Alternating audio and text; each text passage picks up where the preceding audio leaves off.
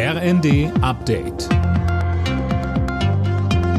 Stündlich neu. Auf den Punkt informiert. Ich bin Dirk Jostes. Deutschland und Frankreich fordern die anderen Länder der Europäischen Union auf, die Ukraine und dem Nachbarland Moldau den Status als Beitrittskandidaten zu geben. Die Entscheidung darüber soll ja beim EU-Gipfel Ende der Woche fallen. Deutschlands Außenministerin Baerbock sagte bei einem Treffen mit ihren Amtskollegen in Luxemburg. Ich bin überzeugt davon, dass wir jetzt die Verantwortung haben, der Ukraine nicht nur deutlich zu machen, ihr gehört zu Europa, sondern sie in unseren europäischen Kreis aufnehmen. Das ist logischerweise ein schwieriger Prozess, aber es gilt jetzt nicht nach Schema F zu verfahren, sondern diesen historischen Moment zu nutzen.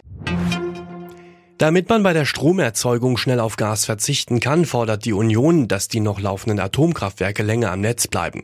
Grünchef Nuripur winkt allerdings ab. Er sagt, die dafür nötigen Brennelemente seien nicht so schnell zu bekommen. Obwohl Wirtschaftsminister Habeck vorerst verstärkt auf Kohlekraft setzt, um die fehlenden russischen Gaslieferungen zu ersetzen, hält er am Kohleausstieg bis 2030 fest. Das hat ein Sprecher klargestellt. Greenpeace fordert deshalb mehr Tempo bei der Energiewende. Dazu zähle auch, dass Deutschland unabhängiger von Technikimporten, zum Beispiel aus China, wird. So Carsten Smith von Greenpeace. Natürlich ist es so, da hängt eine ganze Kette dran, aber das gilt es jetzt auch aufzubauen.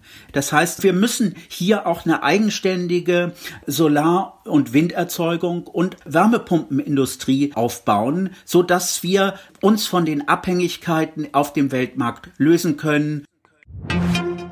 Rund drei Monate vor dem Start des Oktoberfestes haben auf der Theresienwiese in München die Aufbauarbeiten begonnen.